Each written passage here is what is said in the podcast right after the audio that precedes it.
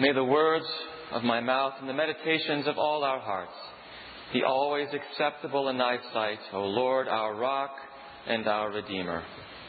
Amen.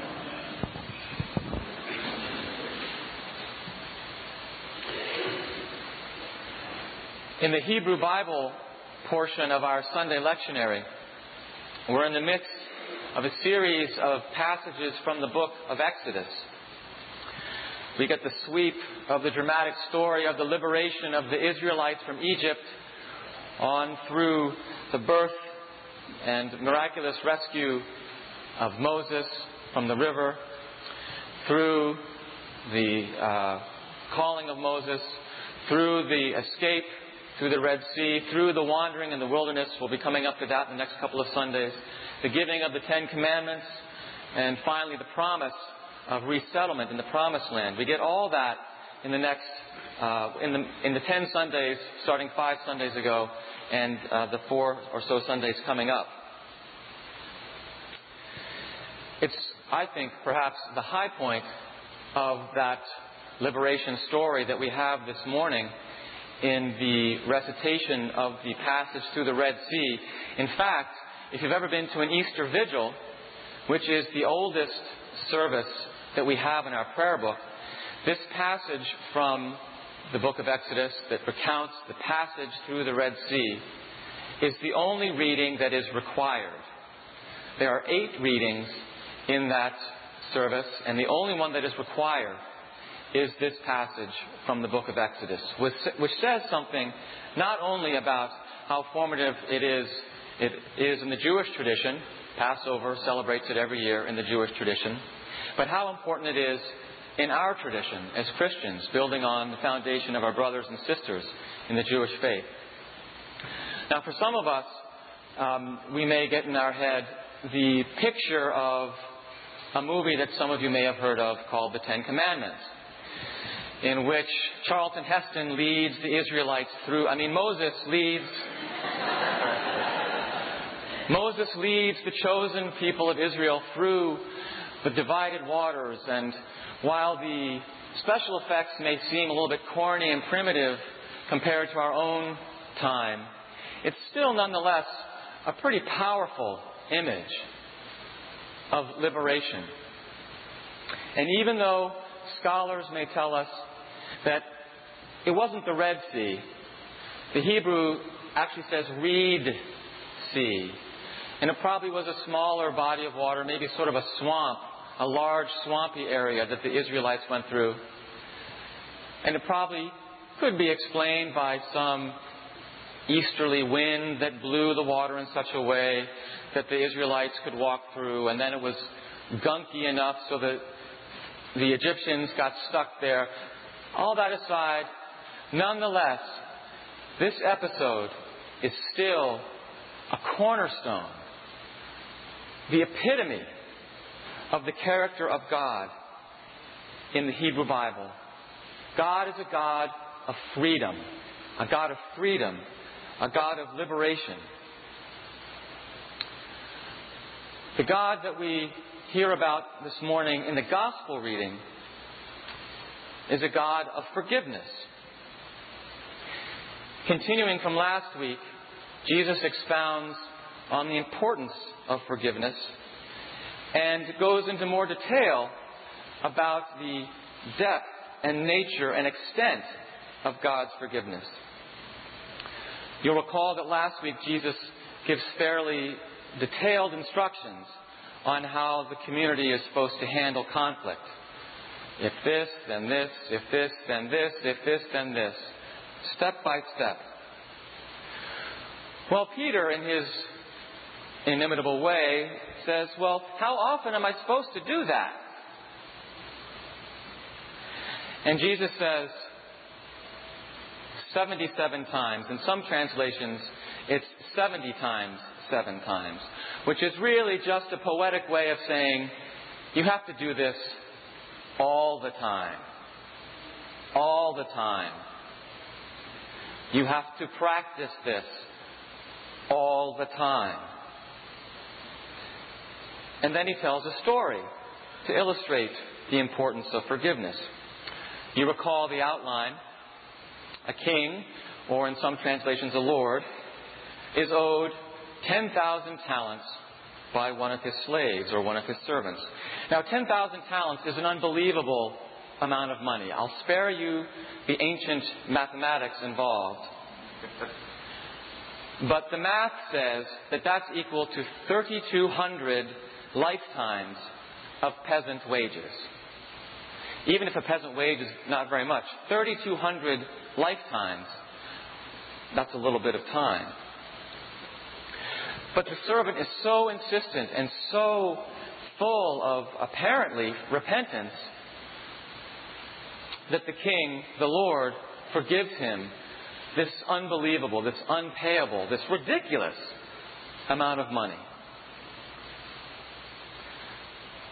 The forgiven slave then leaves the presence of his king, his Lord, and runs into a guy who, let's say it was maybe a poker debt. A hundred denarii, by comparison, is less than nothing. And what does the first servant do? He says, I'm not going to pay, I'm not going to let you off the hook. I'm going to make you pay me. And if you can't pay me, I'm going to have you thrown in jail. Well, word gets around the community of servants, of slaves, what the first slave, what the first servant has done. And they're not so happy about it. And word gets back to the king and to the Lord. And he summons the first servant back and says, in essence, You know, I can't believe what you've done. And because you've done what you've done, I'm going to turn you over to be tortured until you pay that debt back. Well, knowing how much that debt is, it's sort of assumed that that guy's never going to be out of jail. He's never going to be forgiven. So that's the story. Now we know that Jesus' parables and sayings are often full of, of unlikely or outrageous features. And there are a number of them in this particular passage. But one of the things that's going on, I think, with Jesus in his story is that he's really trying to shake us up, to make us uncomfortable, to make us really sort out where we are in relationship with Him and, and where we are on our journey and what really is important, to really make us question, make us uncomfortable. But most of us don't like that, so we try to kind of put things in little boxes. And one of the ways that we can do that with a story like this is to allegorize it. Makes it more orderly. That is, to make it an allegory, each character in the story stands for something outside the story. So in this way of thinking. The king is God who controls forgiveness, and the two highlighted slaves stand for people in need of forgiveness, one in great need, one in little need. And the relationship between those two slaves and the greater community that bears witness to uh, and judges how the first slave has misused his forgiveness. This is probably what the writer of Matthew wants us to do, is to allegorize the parable, to make it very clear what this parable is supposed to teach. Do you get it? Well, first, we need to say that we probably do get the idea that God's forgiveness is so huge is so massive. It's like infinity. This number is so big. We can't hardly even fathom it. It's like the national debt. It's so big. We can't fathom it. It's beyond us. We probably get that on some level. Yet the second bit that I think we may also get, I, I know I certainly feel this, is when I get to the end of this story, I think, well, this is a picture of, of kind of a vengeful God who, on the face of it, allows torture and takes back forgiveness. Here's where the Anglican tradition of using reason to help us interpret Scripture can help us a bit. Now, this is, may get a little bit technical. Some scholars suggest that Jesus' original story, the way Jesus would have presented it to his hearers, ended with Should you not have had mercy on your fellow slave as I had mercy on you? And then that just kind of floats there. And we know, we kind of complete the end of the story. We, we know the answer to that question. And it kind of bubbles in us. We don't need to be told. We kind of make the connection ourselves. But this hypothesis suggests that the writer of Matthew added the final two sentences in which the king hands over the slave to be tortured and then explicitly connects the king figure with God. These were not part of the original story that Jesus would have told. But so important was the idea of forgiveness and the practice of forgiveness to the early community of Jesus' followers and the first generations of the church that they added these sentences just in case you didn't get it. Just in case you didn't get it. So this perhaps offers us an opportunity to kind of let go of this picture of a vengeful God that would hand over someone to be tortured and would take back forgiveness. It's something that the human writer of Matthew and his community would have maybe added on because they were so convinced of the importance of forgiveness. But I don't want to let us off the hook too easily.